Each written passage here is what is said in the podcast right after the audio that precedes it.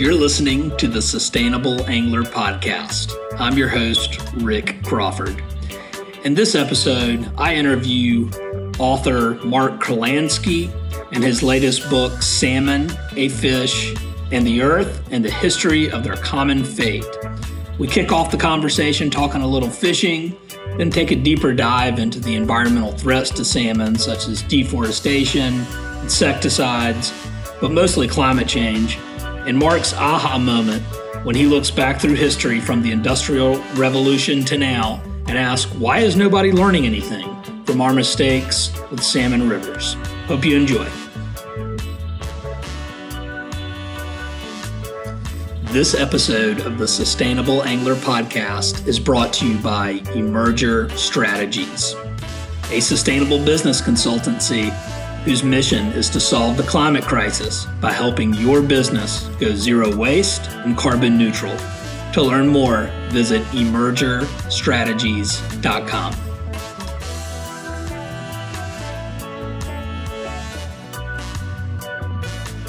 I have a sustainable business consultancy um, that I target companies in the fly fishing industry and uh, work with them to go waste and carbon neutral. And uh, obviously, I, I fly fish. Um, it's kind of married my passion for fly fishing and, and, and the environment. And is there uh, fly fishing in South Carolina? Oh, absolutely. Um, red. Just trout or? Uh, well, here on the coast, we fly fish for redfish and um, or uh, some people call them spot tail bass. But um, is, that, is that the redfish that they eat in New Orleans? That's exactly right, the blackened yeah. redfish. Right. And what we have here in Charleston, um, you can catch them anytime and year round, but the most fun on the fly is during the spring, summer, and fall. Uh, particularly the fall's the best. But um, our average tidal swing is five feet, and uh, a couple days approaching a full moon or a new moon, and after we have what's called flood tide. So our tide gets up to six feet, and whatever that whenever that happens, our marshes uh, flood, and those redfish come into the grass to escape their predators, but also eat fiddler crabs and shrimp and everything else that's in the marsh. So they're, they're, they're not insectivores. Right, exactly. And so so you use flies that imitate crustaceans and things like that? Exactly. And so whenever they're in the marsh grass, their tails come out of the water. So you're it's much more like hunting because uh, you're stalking a fish that you can see the direction that it's going, its tail's moving, and try and put the fly in front of its face along its path while it's eating. And you can you can stalk them and they don't sense you're there. I, I, I kayak, so I'll get out of my kayak and wade. And so I do that, you know, pretty stealthily. Um, but also like, you know, I'll be looking out, you know, 20, 30 feet in front of me and we'll look down and they'll be run just standing right next to you. You're like, I could pick this thing up by the tail right now. Right. And, and, and then all of a sudden they do realize that you're there and they spook and, and it kind of ruins the fishing. But I've, I've, I've had that experience with trout when you think, isn't this fly fishing silly? I mean, the thing's right there. We can just pick it up. All I got to do is put it in front of its face and it'll eat. I once, uh, for the hell of it, I was in, I, I was fishing in, in Idaho, and this, this, this trout was just nibbling at something on the right against the bank, and I was standing on the bank.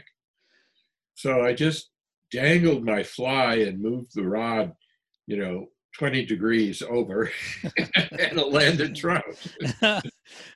That's awesome. Yeah, I've, I've uh, I know some guys that have done that off of uh, on the bow of a of a flat skiff with a redfish, where they were looking out and it was right next to the boat, and they just dipped their fly in the water and it ate it. Um,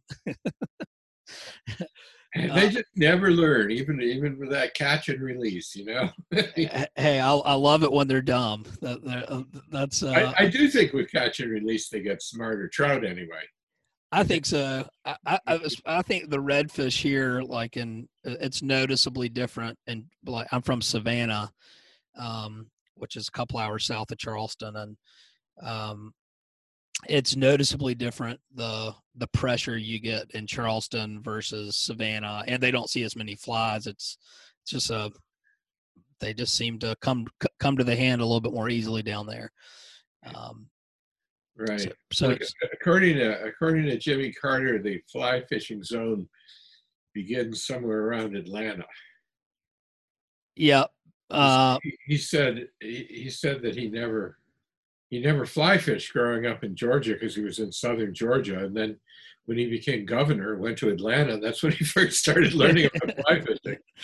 it, it, used to be that way and um, i mean i grew up in savannah and really never even heard of fly fishing um, and then i lived out in wyoming for a few years and in colorado and, and and got into fly fishing and came back and it was just like a, a whole new world opened up with saltwater fly fishing that i just didn't really even know existed Right. Well, that's. I mean, I come from New England, and when I was growing up, nobody fly fished in salt water, and and now it's a it's a big thing. oh absolutely Fly fishing for striped bass and things like that. Yeah, um, the whole striped bass, redfish, tarpon. I mean, it's a, it's a, you know, it's a big, big, big popular thing down here now, which is, you know, in my mind, good. I, I feel like the the more fly anglers there are, the more stewards there will be, hopefully. Well, I think that's I think that's true, and and the sport's growing a lot. And interestingly, it's growing largely because of women. Yeah, that's that's what I hear too. Um, that they're getting really into it, which is which is great. It was really, it was really interesting because my my daughter is a ballet dancer. She's 19 now, but she's been dancing since I don't know she was two or something. And when I first took her fly fishing, I guess maybe she was six or seven, and she got it immediately. And you could show her anything. You didn't even have to show her. You'd say, "This is what mending is." You tell her, and she'd do it perfectly. Or yeah, trying to roll cast and she'd do it perfectly because she was used to following instructions for physical moves. Right. and also i mean she was she was so much better than me. I mean she she she rarely lost a, a fish that hit.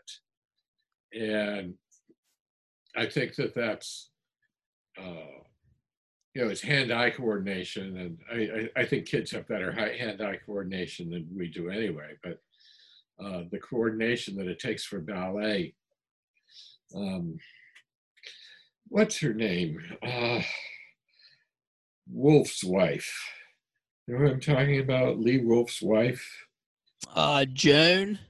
joan yes Yep, yep. she was a dancer Oh, yeah. Interesting. she grew up as a dancer and she wrote about this how dancing was such a great training for fly fishing Really, that's interesting. Yeah, but i i could see that immediately with my daughter Well, I'm I'm just fingers crossed she uh I don't want to force it on her, but if she gets into this then it is uh I'm I'm looking forward to, to many more days on on the water with her. I took her fishing in Wyoming for the first time this past summer. She was just in my little backpack and I'd catch a fish and where her- where were you fishing and uh and Jackson um Jackson Hole's where my my wife and I used to live out there before we moved back east and fishing for cutthroats cutthroats. Um, just me and her, just me and my daughter, and she handled it like a pro and was laughing every time. You know, she'd get real quiet when I'd hook a fish and was observing, and then I'd put the fish in her face, and she'd start laughing. So,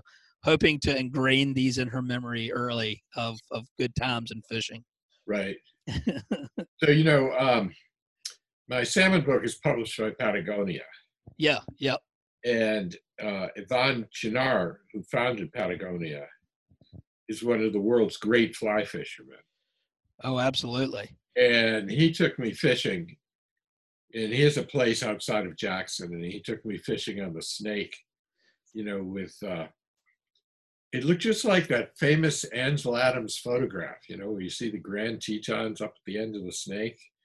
Just, just really beautiful. The, the funny thing was that he, uh, you know, he's been pushing these uh, Tenkara rods. Patagonia sells them now, and uh, you know Tenkara rods. Oh, absolutely.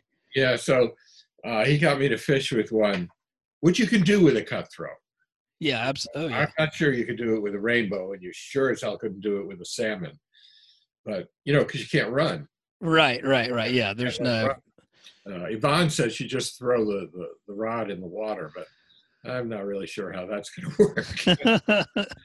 but uh, so uh, we were fishing on this one bank of the snake and not doing very well. And it looked obvious that the other bank is where we wanted to be. So we crossed over. And as soon as we crossed over, we realized that we were actually in the Grand Teton National Park. And the first thing that happened was a ranger came up and asked for our licenses. And my license had expired because I was fishing an extra day and hadn't been planning on fishing that day. Okay. So, so I, I, I told him I don't I have an expired license. I don't have a license for today. And he looked at me and he said, "Well, I'm not going to fine you because you don't have a fly rod." Ah. he, he recognized this, this thing as a fly rod. Tenkara saves the day. That's awesome. Let, let let's let's um let's dive in a little bit on on salmon, Mark. Um Yep. I have admittedly uh have not done a lot of salmon fishing. I've I have uh done it a couple of days in upstate New York at, at uh, Tailwater Lodge. Um, but those were, uh, I guess, you wouldn't call them sea run, I guess, but They're, they're fake salmon. yeah, yeah, yeah, basically. But that that's the extent of uh, of, of my salmon fishing. But I do know, uh, based on uh, just that, that they're basically they're an indicator species um, that can help to determine um, a lot about the health. And I know a little bit about it. I know that you know a ton about it. So I wanted to get just get things kicked off with sort of um, maybe just the background on, on why you chose to to write about salmon and and and let's just go from there. Sure. So um, in 1997, I came out with a book about the Atlantic cod. And this book came out around the time that the uh, northern stock of cod in the Canadian Grand Banks collapsed. And really, for the first time, people started talking about overfishing and fishing management. Um, by people, I mean the general public, because I worked as a commercial fisherman when I was a kid in the 60s, and that's all fishermen talked about. But the general public was not really very aware of this. And then they became extremely aware of it. And they tend to think that that is the major problem of fisheries. and it became clear to me uh, as I followed this that, uh, that it wasn't, that you had to ask why, after severely uh, restricting fishing in, in the Gulf of Maine, cod wasn't coming back, or why, you know, I mean, salmon, my God, Atlantic salmon, uh, th- there's hardly any commercial fishing of Atlantic salmon left, and salmon is still doing poorly. Um, and w- what's clear is that there's a lot of things going wrong besides uh, overfishing and bad fishery management and uh, even in places with good fishery management, uh, things aren't going well. And that, in fact, if you could find, and I'm not sure you can, but if you could find a fishery where the only problem was overfishing, that would be great. I mean, Right. relatively, that's such a simple problem, uh, you know, where you could just fix it by fishing less. Um, that almost never happens. There's so many other things. And I thought that salmon was the best way to talk about this because it's an anadromous fish in freshwater and going to sea. Uh, so it gets hit with just about everything that we do wrong. Um, and in fact, nowadays, there isn't really a lot of uh, mismanagement and overfishing of salmon. Uh, and it's still doing very poorly uh, because of uh, deforestation and urban sprawl and pollution and uh, insecticides and bad agricultural practices and dams and climate change and climate change and climate change. um, and, and and that and that is the eh, the basically it's eh, I think it's what they call a wicked problem, right? Where there's so many different things that are affecting it. Right. Um, it's, it's, it's, like everything we're doing wrong. So you know, there's two ways of looking at this. You could either save salmon by saving the earth, or you could save the earth by saving salmon. You can approach it either way.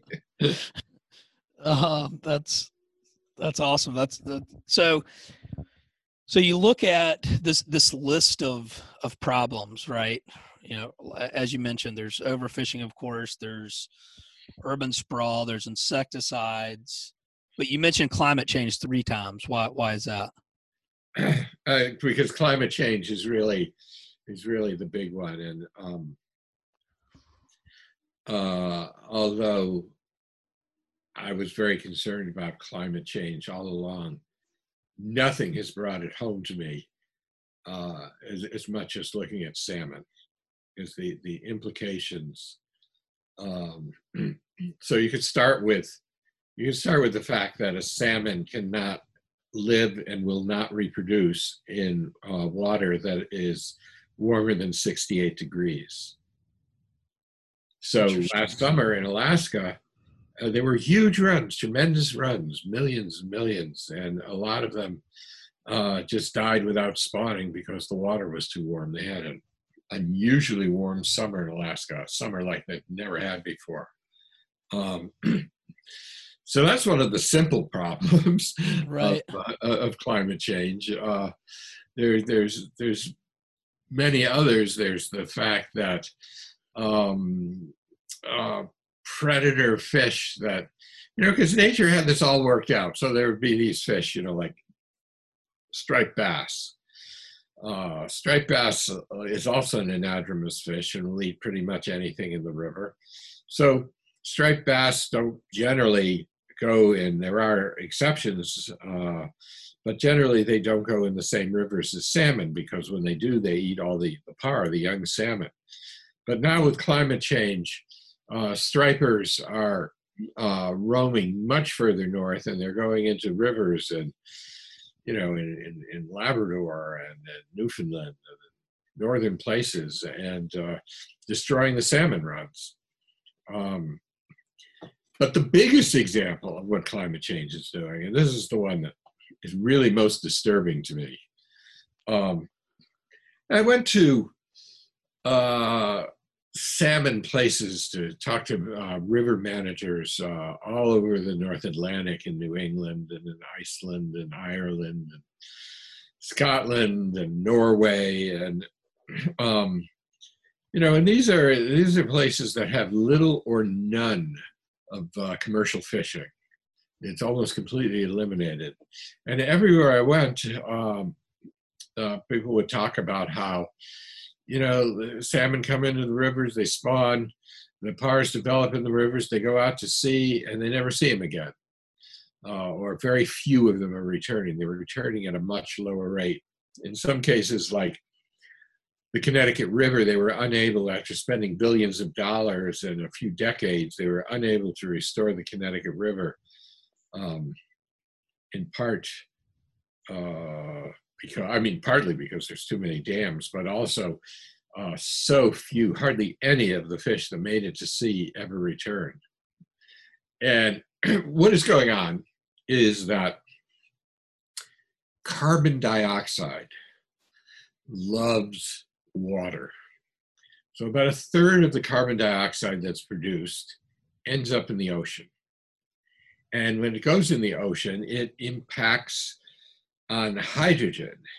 And the result of this uh, uh, hydrogen carbon imbalance is that um, a lot of things don't grow as well as they used to uh, coral, for example, but that's not a salmon problem, but uh, um, zooplankton and uh, capelin, you know, it's all just much smaller. And capelin is one of the basic fish of uh, salmon, and by the way, also cod.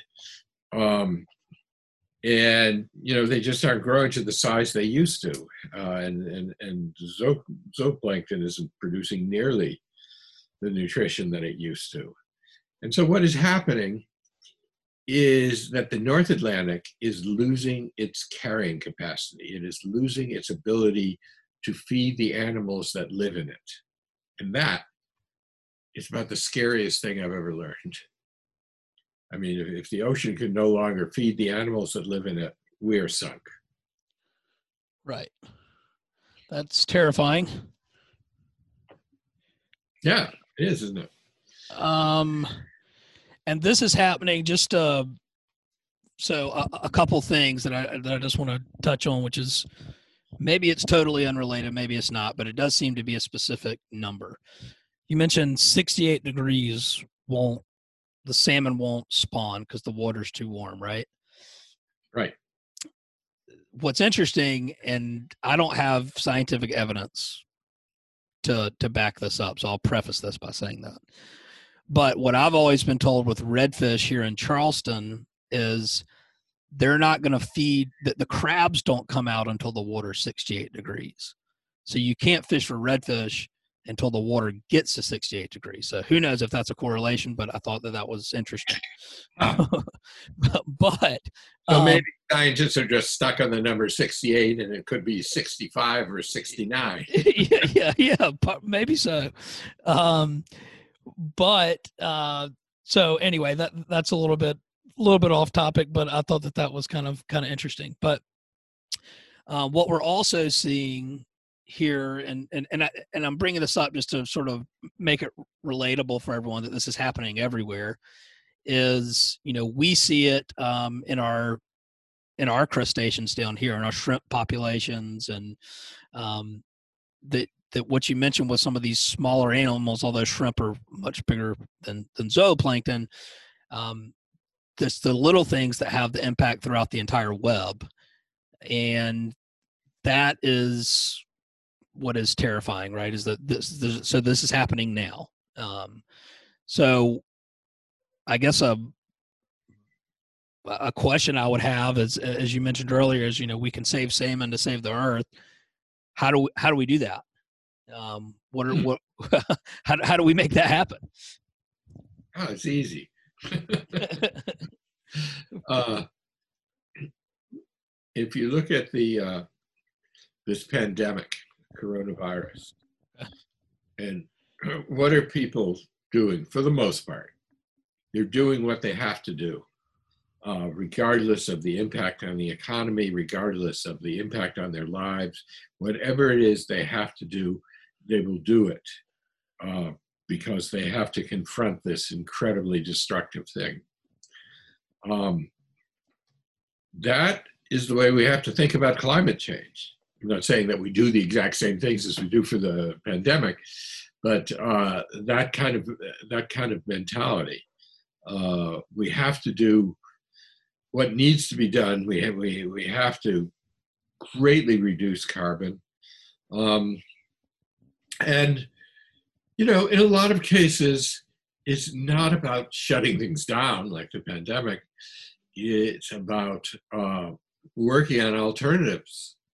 Mm-hmm. Uh, you know, if if if you can't produce carbon, you can still even produce energy that uh, doesn't produce carbon. You can uh, uh, drive cars that aren't uh, using fossil fuel. You can, you know, we we we did all this stuff. We we solved all our technical problems with no thoughts about uh, uh, what we were doing to the planet, and uh, we came up with the wrong solutions. Now we have to go back and come up with solutions that will work. Right. Yeah, and I think that that's you know that, that that's a big part of this. Um, is you know okay, well, I, I see uh, climate change is is obviously the most significant threat to our fisheries. Um, and but well, look, I, I, mean, I mean, look at it this way. I, I you know, I, I, had this moment, this kind of aha moment when working on this book. Um, people always want writers to have an aha moment. It's a standard interview question, and I usually don't have one. Uh, but uh, so I was working on this book, and I was working on the history of salmon, going back to ancient times, and there were certain clear problems that kept coming up. Um, obviously, blocking rivers wasn't good. And even in the Middle Ages, there were lots of ordinances against blocking rivers. And the Magna Carta barred the King of England from blocking salmon rivers. Okay. Uh, so this problem was understood. But what happened was the Industrial Revolution. In the Industrial Revolution, um, all of these mills were built. They were built by uh, rivers because rivers had power. And so dams were built on the rivers to power the mills. So now you have the rivers completely blocked. Added to which the mills dumped all their pollution back in the rivers.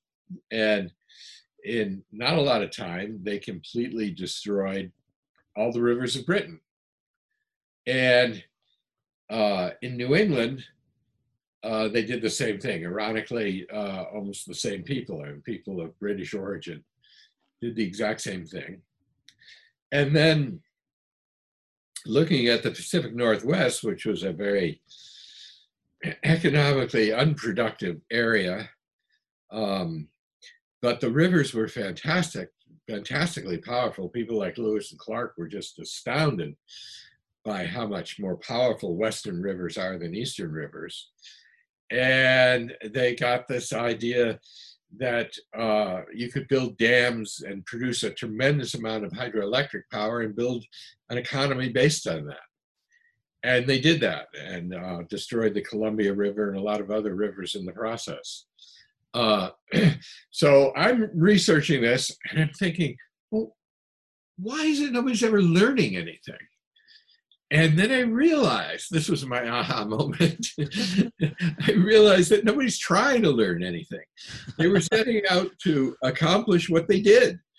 Um, England had uh, was the, the, the greatest industrial power of the Industrial Revolution in the world. Uh, New England became the greatest industrial center of North America.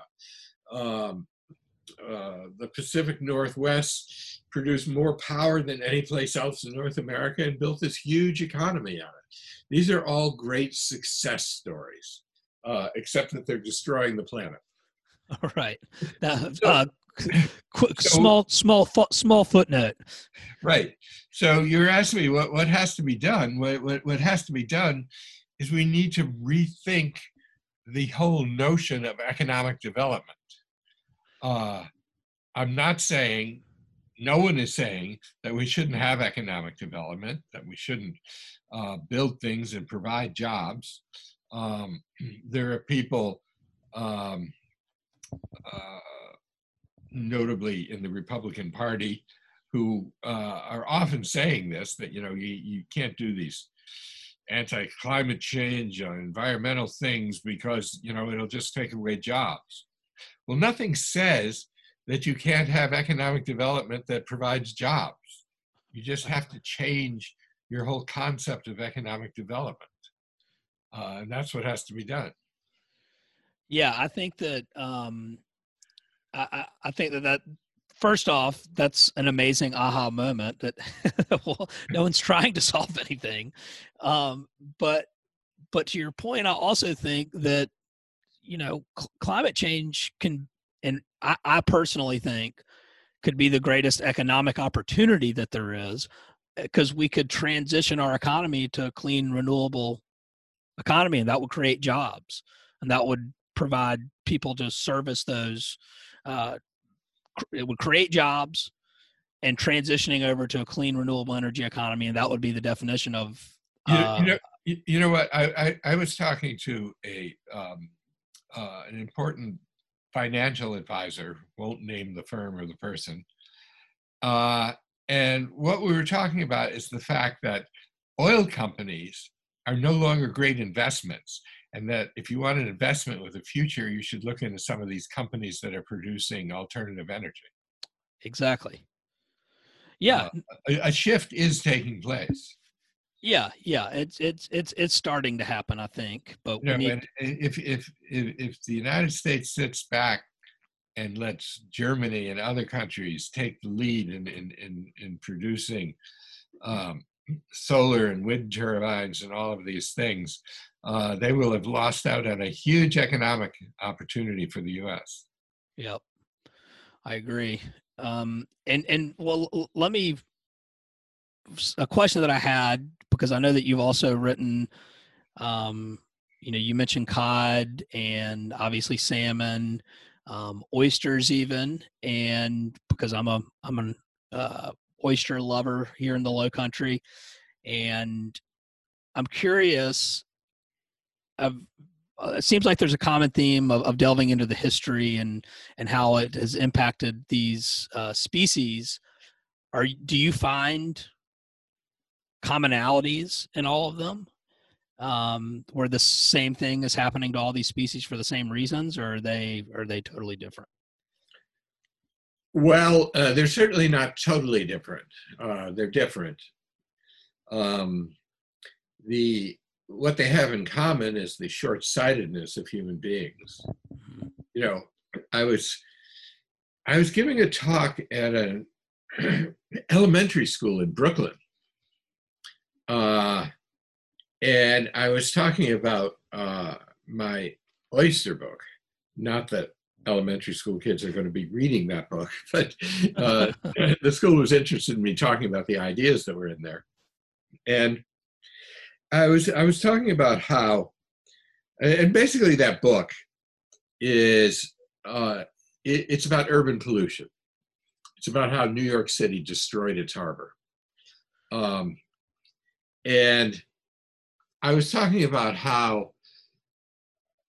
Uh, various oyster beds would have to be closed down because they were making people sick uh, because of uh, pollution, mainly raw sewage.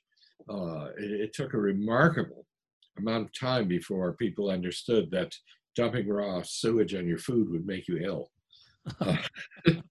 and um, and I was talking about how uh, what, what, what, happened is, you know, Pasteur and and these people came along that understood about microbes. And then there was the ability, when there was an outbreak, when there was an epidemic, to trace it to its source. And it kept getting traced to uh, uh, one oyster bed or another. And then they would close down that oyster bed. And every time they closed down an oyster bed, I mean, you can go and look this up.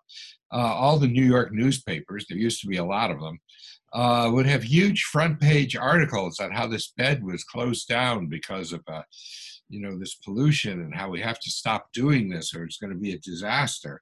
And yet they kept doing it. And this little boy raised his hand politely and i called on him. He said isn't this exactly what's happening with climate change this is why i love talking to kids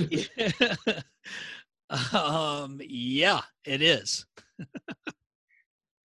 so yeah, so essentially our short-sightedness and our inability to learn from our mistakes or have a desire to learn from those mistakes is a big part of the problem. yeah, I mean something that's that that's happening that might be a cause for optimism is that more and more people are understanding the consequences of doing these damaging things. Whereas throughout history they just they did them and and and there were you know rare people who who talked about how damaging this was. There were a few uh, notable writers like Charles Dickens talked about how they were destroying the British rivers, and you know there were people who knew and understood, but by and large, people weren't bothering about this, and more and more people are bothering about it now, and that's a good sign. Yeah, I was going to also ask on, on that note because one of the the things that I do try and um, I, climate change is a is a major topic on on this podcast and how it impacts our fisheries. And, and one of the things that I do always like to try and do is share some success stories or or um, some sense of hope. Or are, are there are there any salmon success stories out there that? Um, well, there's some success with other problems. Okay, let's I, let's talk about that. The I don't see climate change being solved. I mean, there are some attempts, there's some native tribes that are growing forests that will trap some of the carbon, but this is a pretty small scale solution. Um, they are trying to reforest some rivers. And deforestation is a huge problem for uh, salmon rivers because, um, uh, first of all, the the the, uh, the woods having wooded banks holds the banks in place. So you you can see on a river like the River Dee in Scotland, which is mostly deforested but still has some forested parts. In the forested parts, it's much uh, deeper, narrower, and faster. Uh, the river tends to spread out when it doesn't have forests holding holding the banks. Um, but also, these forests uh, provide nutrition for the river and for the animals in the river, and it provides uh, shades. I mean, remember that 68 degrees. One thing salmon can do is go to the shaded parts of the rivers. Good fishing tip, by the way. uh, yeah, no, noted. Salmon, salmon don't like sunny stretches. um, and also rivers, you know, especially uh, first growth uh, forests, you know, huge trees would fall in the river. And, um, you know, as a fly fisherman, you'll appreciate the value of this. What happens to these huge things in the rivers, they create all sorts of uh, uh, pools and channels and uh, uh habitat for uh, salmonids. Um, so, um, reforesting is, is, a is a very important thing. Um, and there's attempts to cut down on pollution and more thought is being given to agricultural processes the, the problem with agriculture if you're if you're concerned with fish agriculture is a problem because I, I look at this throughout history in in in in Japan and in California and everywhere when there's a conflict between agriculture and fish, the fish lose. uh, you know, so for example, uh, they destroyed rivers in Japan um, to irrigate for rice paddies, flood rice paddies. Uh, it was a disaster for the rivers, but uh, it produced the rice. Uh, you, you see this everywhere. Um, and uh, cattle raising is often destructive of rivers. Um, and uh, people are starting to rethink that also. Um, you know, there again, I'm not saying that you shouldn't have agriculture. I'm just saying that you have to take care of how you do it. Right, right, and and and not only with um, agriculture because you you are in in some cases uh, cutting down land to to to plant food, which obviously we need food to eat, but it also you mentioned earlier, and I assume that you're talking about pesticides from agriculture or agricultural runoff. Yeah, absolutely. Yeah. Uh, pesticides really kill salmon. Um, and uh, you know, for example, in in the in Atlantic Canada, they had a huge uh, DDT program to um, uh, um, kill off insects that were impacting on the forest because the forestry industry was very important to the economy. And these pesticides were really destructive to the rivers. Um, but a- another good thing that's happening is some dams are actually being torn down. Now, I got to be realistic about this. Uh, nobody's tearing down uh, dams that are that play an important role in the local economy. um, right. There, but there are a lot of dams that aren't used very much anymore, and sometimes not at all. I mean, New England is just full of dams that you know they were they were built for mills and textile mills. And what are these textile mills doing now? They're they're they're, they're you know boutique bistros And like um, this is this is very true.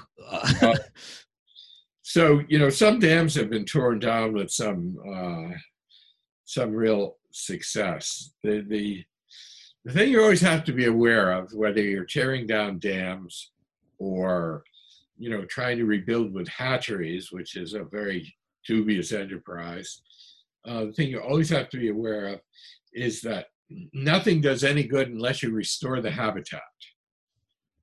You have to, the river has to have a favorable habitat for the salmon, or nothing you do will do any good. So, a river like the Penobscot in Maine, they tore down a couple of dams, but before they did that, they cleaned up the river. Had they not cleaned up the river, it would have been pointless. Interesting. And that makes a ton of sense. I mean, you know, when you, yeah, I mean, when, when you lay it out like that, uh, but that's but that's such habitat is, is, the entire key. It, it is is why Native Americans could fish salmon very hard, and they did fish it hard. It's a myth that they didn't do much because they were, you know, not a commercial people and not very economically developed. They they they fished very hard, and they used it as a commodity of trade from one village to another and they never destroyed the runs because they never destroyed the rivers. And that's there's an idea in most Native American cultures that when nature provides food for you, this is a gift you're being given, you know, and you have to be kind and respectful to people who give you a gift, right? Again, uh, also seems like common sense, but uh, right. So if you're not, you know, if you're not kind to the rivers, they won't give you any more salmon. Uh, well, that uh, it's simple, but it's pretty profound, right? Because it it makes all the difference. Um, all right, so uh, let's see, Mark. We we we've covered some some ground. I mean, we we've talked about salmon, the book, which is available through your website and Patagonia. I guess I would assume it's available through my website, through Patagonia, uh, through bookstore.com. Okay, which is a site that will um, that was designed to help out bookstores uh, it will get you the book from a, uh, a local bookstore. You know, bookstores, they're still there and they're still paying their rent, but nobody's going into their stores. So they're really suffering and they're trying to find ways of selling books online. So you can do that. You can also uh, probably find a website for your local bookstore uh, and, and buy the book online. Yep. All right. So we talked about one one of your books though that I would like to which I know we're talking about salmon and by the way the title of the book is salmon a fish the earth and the history of their common fate so um, that's primarily what we're talking about but because I some of the the volunteer work I do uh, we work with our local South Carolina DNR to recycle oyster shells to create new reefs uh-huh. so that so that the oysters have uh, something to attach themselves to. And the idea is that you're then cleaning the water, enhancing the fishery, and it's kind of a, a virtuous cycle. Right. Um, There's a huge oyster planting project in New York Harbor. Yeah, I, I think I've heard it's like a million oysters or something. Yeah, a billion, billion. Okay. Not that there are a billion, but that's the goal, and that's the name of the project. yeah, yeah. I, th- I think I've heard of that, and so I would just be curious um, if you had, just because I mean, you're the amount of research and everything that you've done for your books. It's been incredible. What what what have been some of the takeaways in in restoring uh, oyster populations? Um, if if you have uh, any any of that that's still top of mind. Well, you know, there again, like what I was saying about salmon and rivers, it, it's all about habitat. Yep uh, you the water has to be a good enough quality for the oysters to grow, but it also has to be a good enough quality for the oysters to be edible. So mm. in New York, which was one of the great oyster centers of the world, um, the oysters became too affected by pollution and dangerous to eat.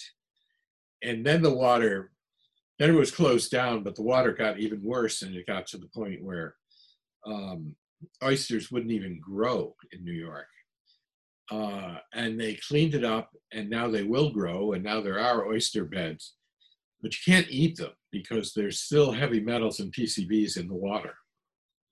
Um, so, you know, if you really want to bring oysters back, you really got to bring the water back first. Yep. Interesting.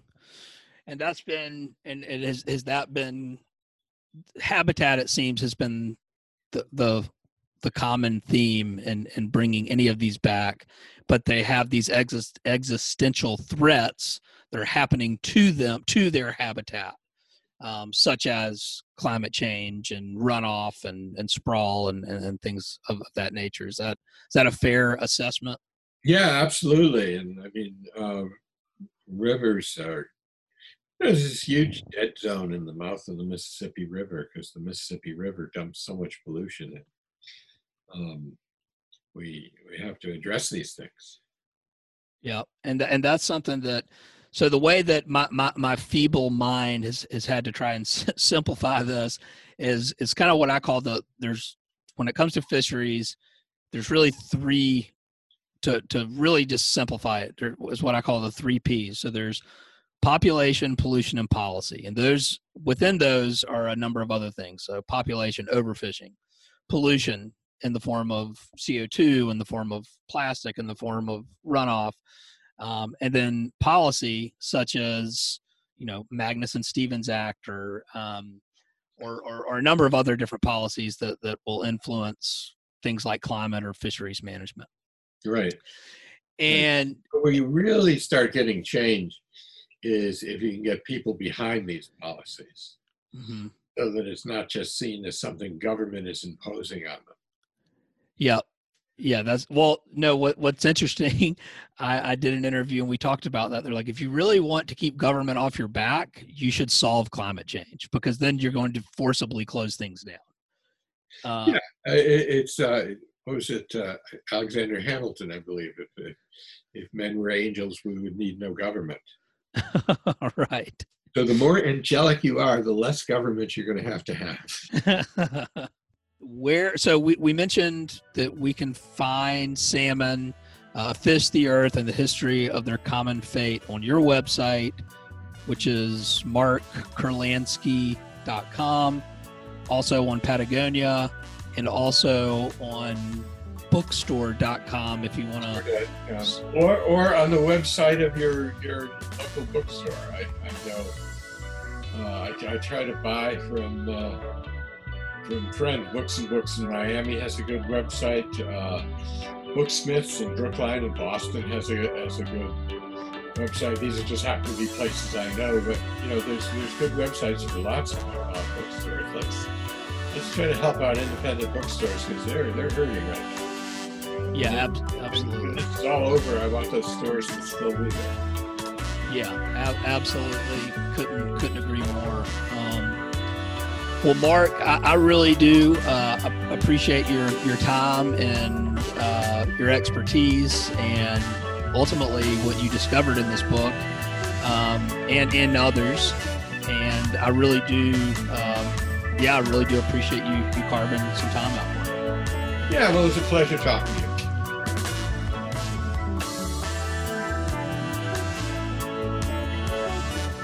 Thanks for tuning in to the Sustainable Angler podcast, and special thanks to Mark Kurlansky. I really learned a lot and, and, had a great time on this interview. Um, if you want more episodes of The Sustainable Angler, you can find them anywhere you listen to your podcast. So uh, give us a follow, rating, and review. That helps uh, the show out a lot. Thanks.